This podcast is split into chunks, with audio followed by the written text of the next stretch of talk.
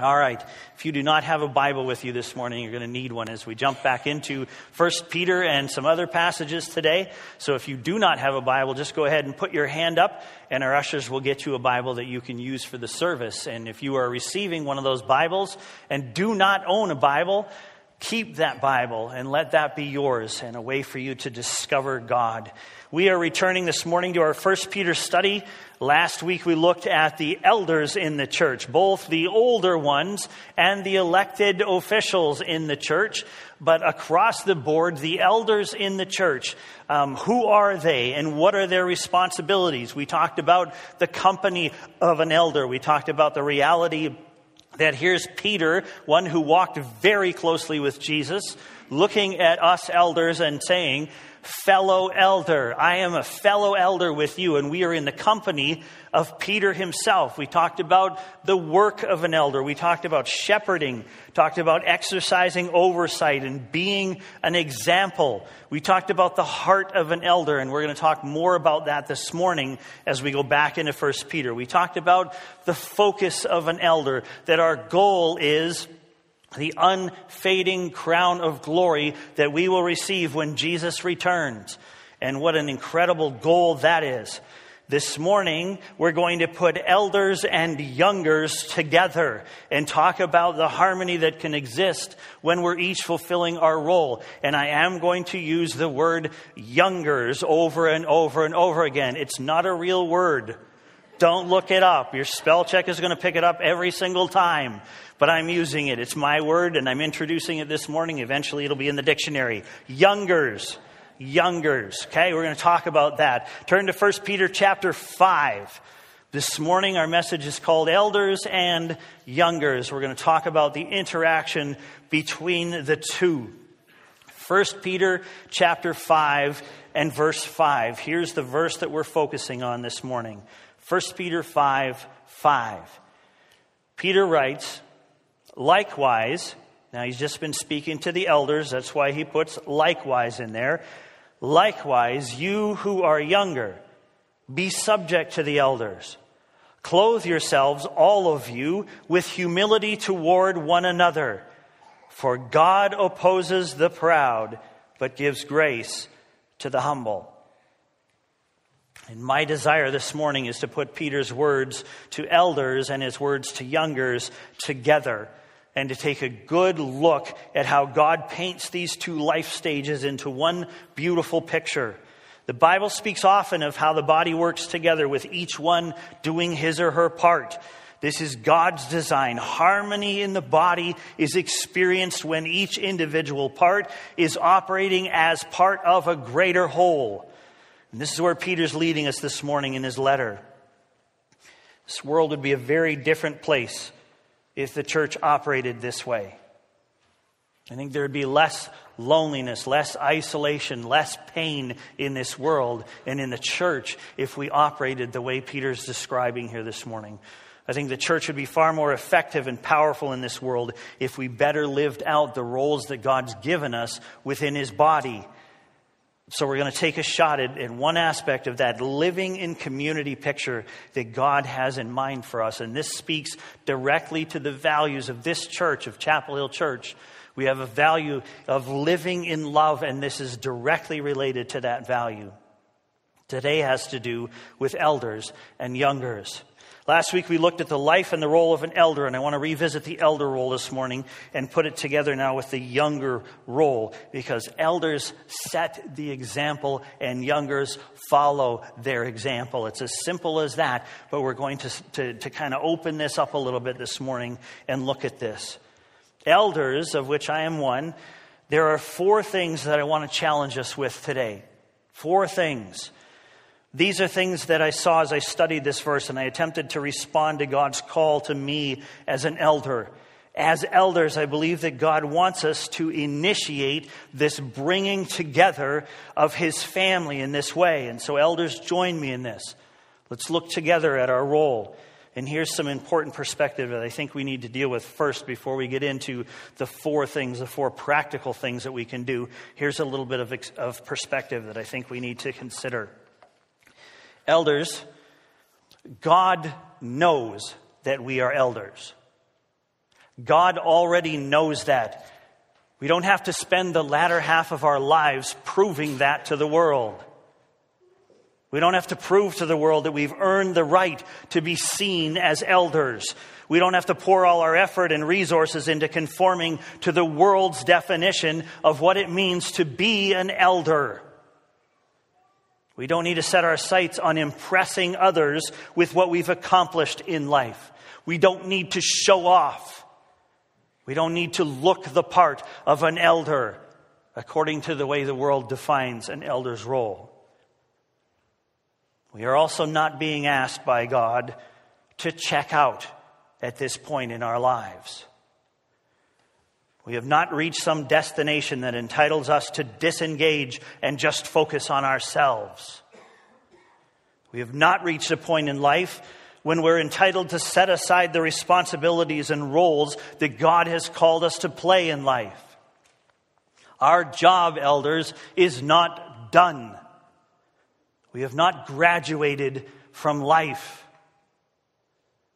If anything, our role has intensified in a very exciting, very positive way, according to what the Bible shows us. And let me give you a bit of historical, biblical perspective on this. On Wednesday, I was speaking to the middle school group, and we went back and talked about a very famous character in the Bible. His name is Abraham. We talked about Abraham's life. We talked about the fact that God started something with Abraham. God started the nation of Israel. God started his people with Abraham. He said to Abraham, I am going to make a great nation out of you, consisting of people that are more numerous than the stars in the sky. God started this with Abraham. Abraham came in line with God's plan. And Abraham fathered the first child of this new nation, this new people. Elders, Abraham was about 100 years old when this happened. This was not something that happened when he was a young man. Abraham started old. Let's not talk about being done with our role when we reach a certain point in our eldership until we've at least considered Abraham. We're not done. With that perspective in mind, there are four things that I want us to respond to. These are four things that we can and should be doing as elders in our church. The first of these things is this: see the youngers. That's it. See them. See the youngers. They're part of your eternal family. They're part of your church family. They're part of your life. See the youngers. See beyond your peers. See young married couples, young families, young singles, young adults, college students, high school students, middle school students, kids. See the youngers. See the youngers here at church. See them in the service. See them serving next to you. See them at church events. See them going to parenting classes. See them picking up their kids. See them downstairs on Sunday mornings. See them on Wednesday evenings. See them right next to you right now. See them on social media. See what's important to them. See what they like. See what they support. See what they rebuke or reject. See what they take pictures of. See what they laugh at. See what makes them mad. See them. Live aware of the youngers all around you in this church. Second of the four things is this: shepherd the youngers. A shepherd's role is to provide for and protect the sheep. That's what shepherds do. That's a model that's been put before us in the Bible. In 1 Peter 5:2, Peter instructs the elders to shepherd the flock of God that is among you. So in providing for them, in that role, in providing for those sheep, that flock, what do they need? And let me insist on something here. Do not believe, elders, that you can determine what they need from a distance. Do not assume things about them. Do not assume that just because you read something about their generation in a magazine, because we old people still read magazines, that bit of information applies to all people in their demographic. Don't make that assumption. Find out by knowing them and learning about them, by being a part of their lives. Every individual, every couple, every family, every youth, every kid is unique. Learn about them up close. What do they need? Do they need an example? Always. The answer to that will always be yes, they need an example. Do they need a teacher, a fan, a marriage to observe and learn from? Do they need a parent, a grandparent, a babysitter, a listener, a word of affirmation? What dangers do they face, shepherds? What can we protect them from? Do they face the danger of the world? Then show them what it's like to live in the world and not of the world. Do they face the dangers that the enemy throws at them daily? He desires to destroy their marriage, their family. Help them. He is lying to them. Speak truth to them. He's attempting to deceive them. Be light to them. He hates them. Love them. He attempts to lead them astray. Show them the way. What dangers do the youngers face? See the youngers, shepherd the youngers, and surprise the youngers. Yeah, surprise them. Surprise them with a change of heart towards them and their lives. Peter wrote that the characteristics of an elder include willingness and eagerness. Elders do not provide for and protect youngers out of some sense of obligation, just like elected church elders do not serve out of compulsion or for selfish reasons. Elders willingly look out for youngers. Elders eagerly serve youngers.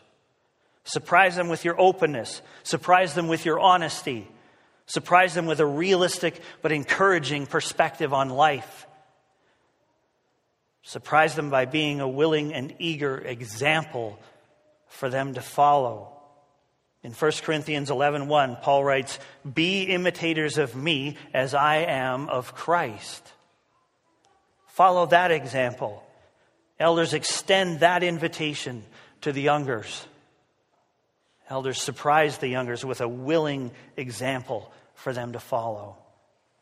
Fourthly, as elders, we are to serve the youngers. In verse 5, Peter writes, "Clothe yourselves, all of you, with humility toward one another." And here's the central point of all that we're looking at this morning. I want us to look briefly at a familiar story for many of us and the very model that we're looking for. Turn to John 13 in your Bibles. John chapter 13. Let's look at the example that Jesus set for us. He served. And we'll see this in John chapter 13 in the first 17 verses.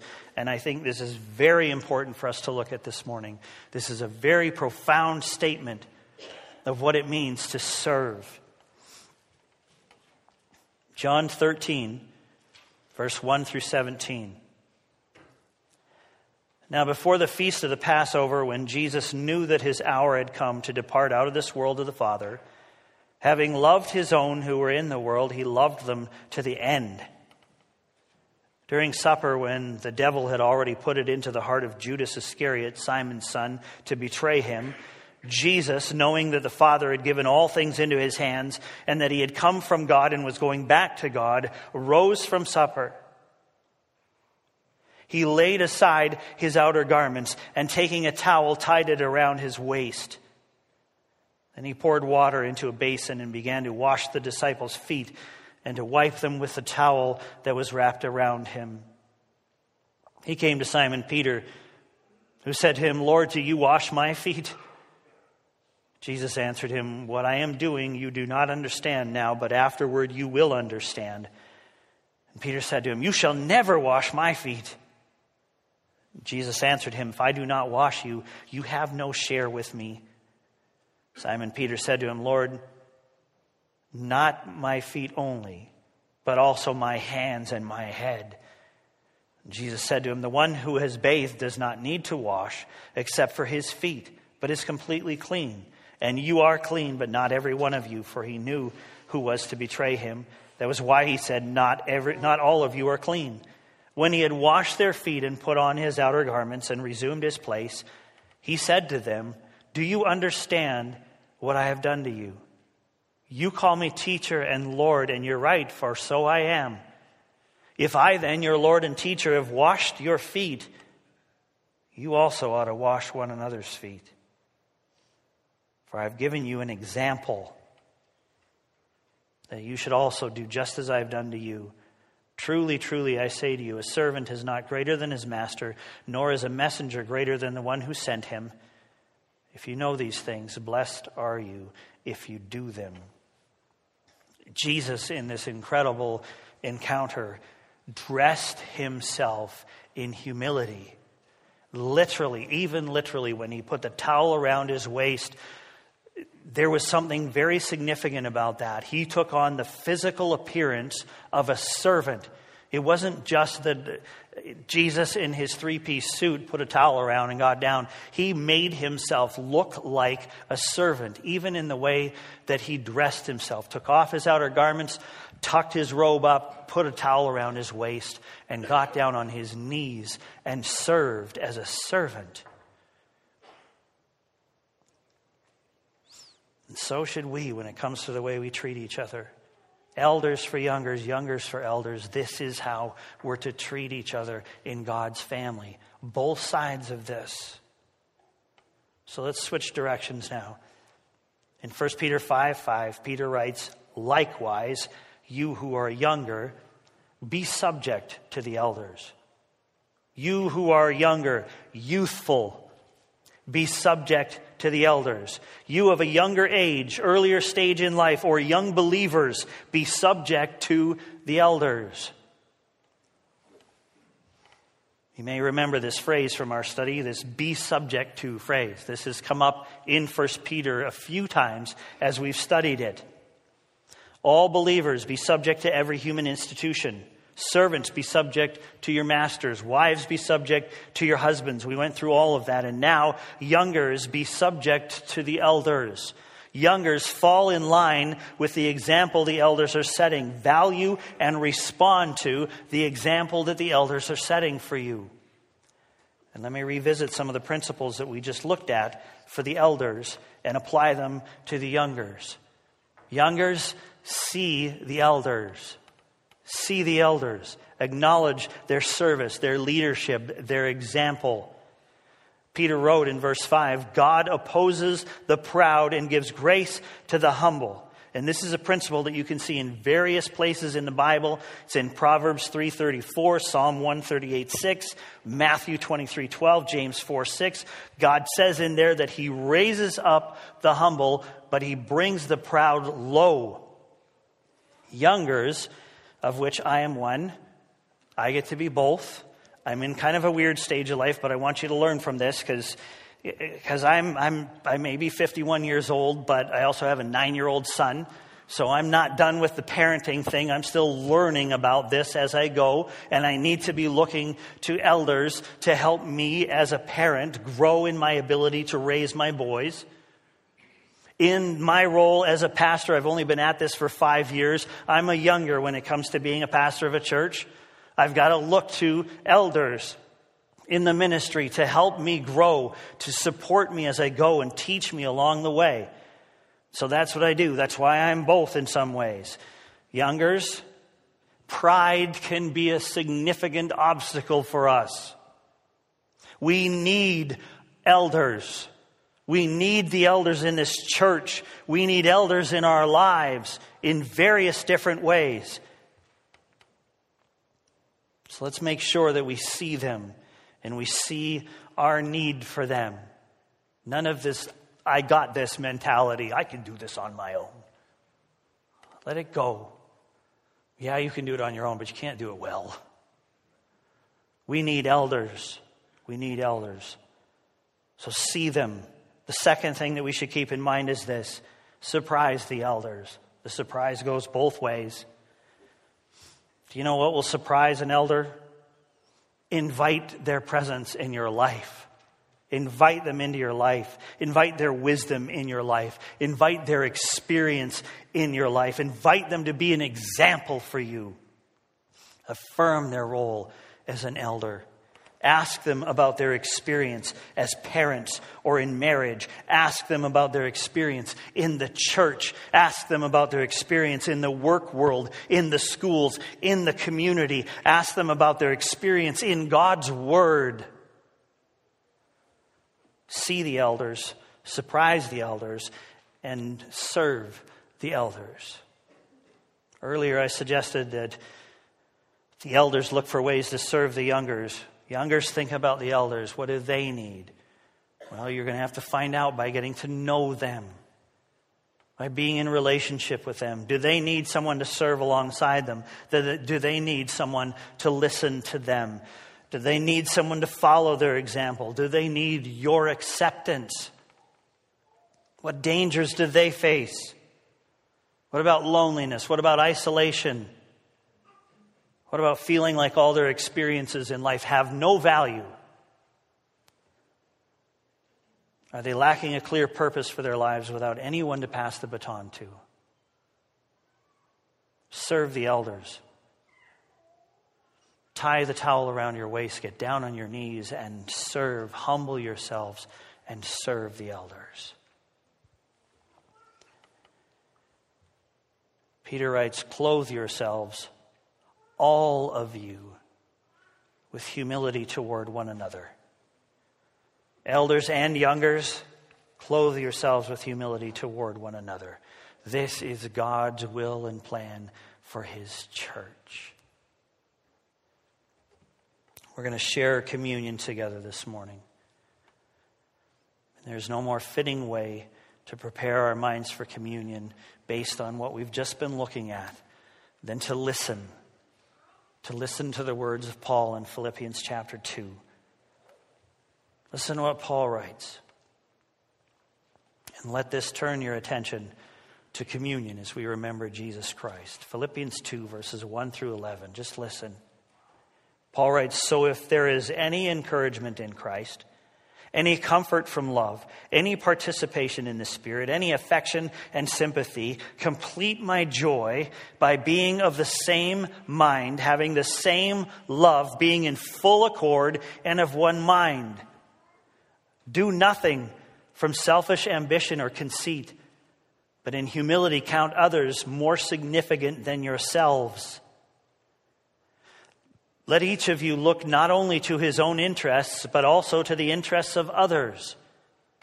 Have this mind among yourselves, which is yours in Christ Jesus, who, though he was in the form of God, did not count equality with God a thing to be grasped, but emptied himself by taking the form of a servant, being born in the likeness of men, and being found in human form, he humbled himself by becoming obedient to the point of death, even death on a cross.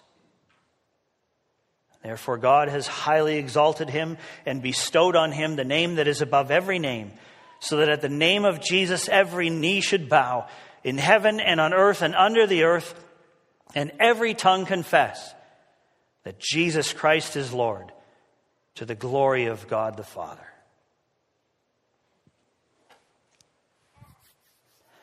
Church, what are we going to do with this? What do we do with the elder and younger thing? Admittedly, this is not a very common thing in the church. That relationship that should exist between elders and youngers.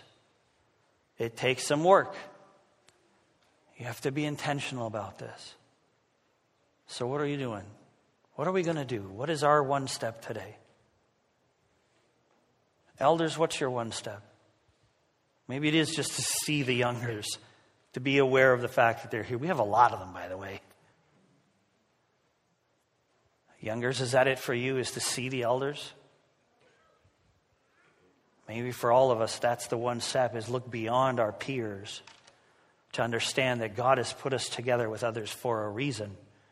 Those older than us, those more experienced than us, those who have walked with the Lord longer than us, and those younger than us.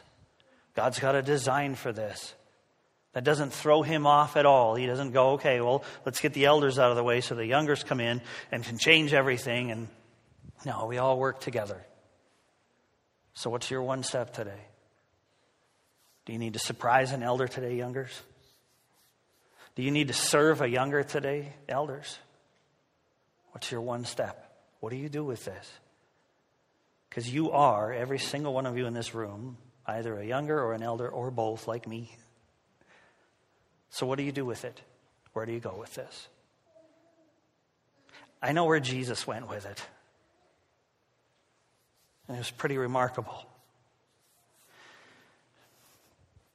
In so many ways, he was so far above the disciples. He was sinless. He was perfect.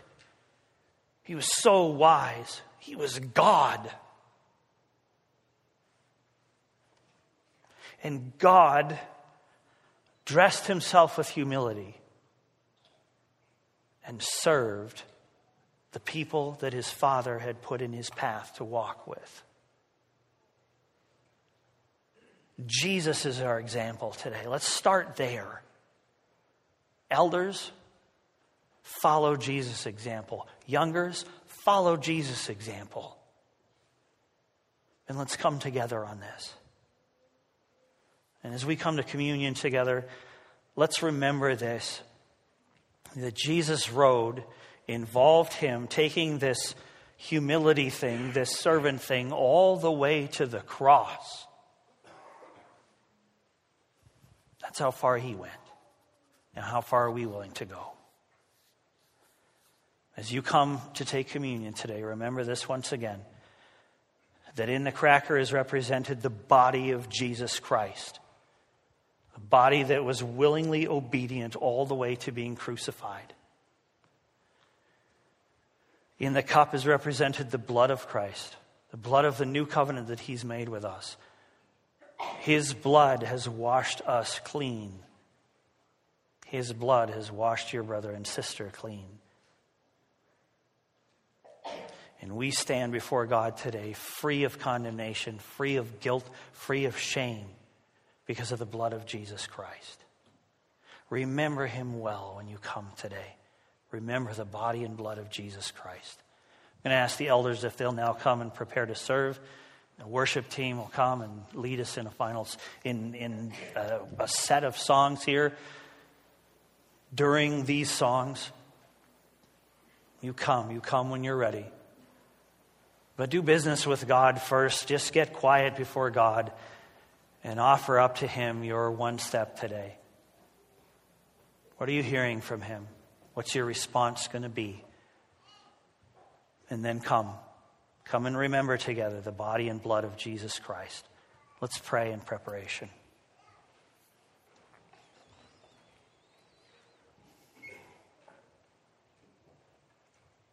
Father, I just love you for the way that you have knit your family together and for how you have acknowledged this openly, that we are a body and a body has many parts, many members, and each member has a purpose, has a plan, and you have equipped each member to fulfill their purpose. And now, right in this study that we're doing, we're looking at our purpose as elders and youngers, and there's something in there for every one of us. And so, God, help us with this. I pray for unity in this church like we've never seen before. Pray that there will be connections all over this church between elders and youngers. I pray for the elders in this church that we will set an example, that we will be very much aware that you have called us to be an example for the youngers.